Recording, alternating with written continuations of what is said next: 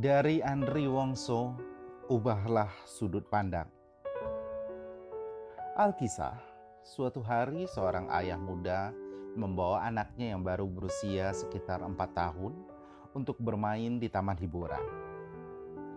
Mereka sedang menantikan parade menyambut ulang tahun taman hiburan tersebut yang akan digelar mulai petang hari. Setengah jam sebelum atraksi dimulai, si ayah mengajak anaknya menuju tempat menunggu yang dianggap paling strategis untuk menonton parade. Tak lama kemudian, orang yang berkumpul pun semakin banyak saat parade hendak dimulai. Si anak bergerak ke sana sini dengan tidak sabar.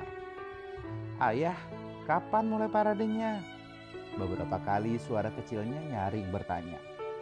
Sebentar nak, tuh lihat, sebentar lagi mulai. Sabar ya, kata si ayah menenangkan anaknya. Tidak lama, terdengar suara sirine tanda dimulainya iring-iringan parade. Drum band pun terdengar menyemarakkan suasana diikuti dengan barisan artis dengan gaun yang berwarna-warni, kereta bunga, sepeda hias, semua indah dan seru. Tetapi si anak kecil yang tadinya berada di baris depan terdesak ke tengah dan berakhir di pinggang gendongan ayahnya. Ia pun mulai menangis. Si ayah dengan nada tidak sabar berkata, "Diamlah sayang, parade sudah dimulai. Kenapa kamu menangis? Lihat tuh, si panda lewat. Eh, kalau kamu terus menangis begini, lain kali ayah nggak mau ngajak nonton parade lagi loh. Tetapi si anak tidak menjawab. Malahan suara tangisnya semakin keras. Akhirnya ayahnya melepaskan gendongannya dan berjongkok untuk melepas kejengkalannya. Tiba-tiba si ayah menyadari yang dilihat anaknya adalah kerumunan orang, panas, dan kepengapan udara. Walaupun sudah digendong di pinggangnya, tetapi tetap saja kerumunan orang membuat anaknya kurang nyaman dan tidak bisa melihat parade dengan jelas. Si ayah pun segera mengangkat anaknya dan menaruh di bahunya. Karena bebas dari kepengapan udara dan kekagumannya melihat parade yang indah, Ishak kecilnya tidak lama berubah dengan senyum dan keceriaan.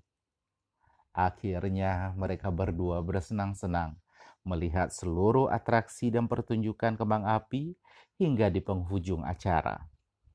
Waktu tidur pun terlewatkan karena keasikan menonton keramaian. Di perjalanan pulang, si kecil tertidur pulas di pangkuan ayahnya.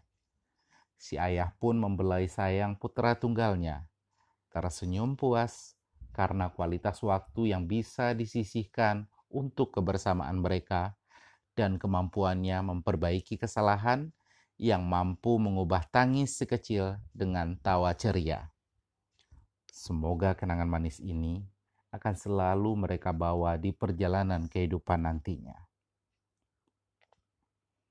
Pendengar, sama dengan cerita anak kecil yang digendong sang ayah dalam cerita tadi.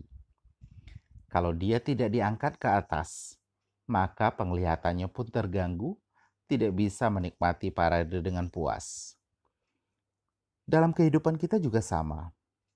Kalau pandangan hidup kita sempit, kerdil, dan pendek, maka apa yang kita peroleh juga sama, tidak akan memuaskan.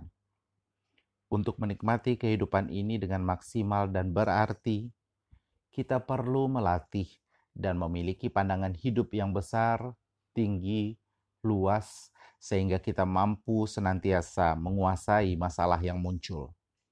Dan tentu mampu mengubah kesedihan menjadi kebahagiaan, susah menjadi senang, dan meraih prestasi yang lebih baik dan luar biasa lagi. Salam sukses luar biasa. Saya Uung Yonas.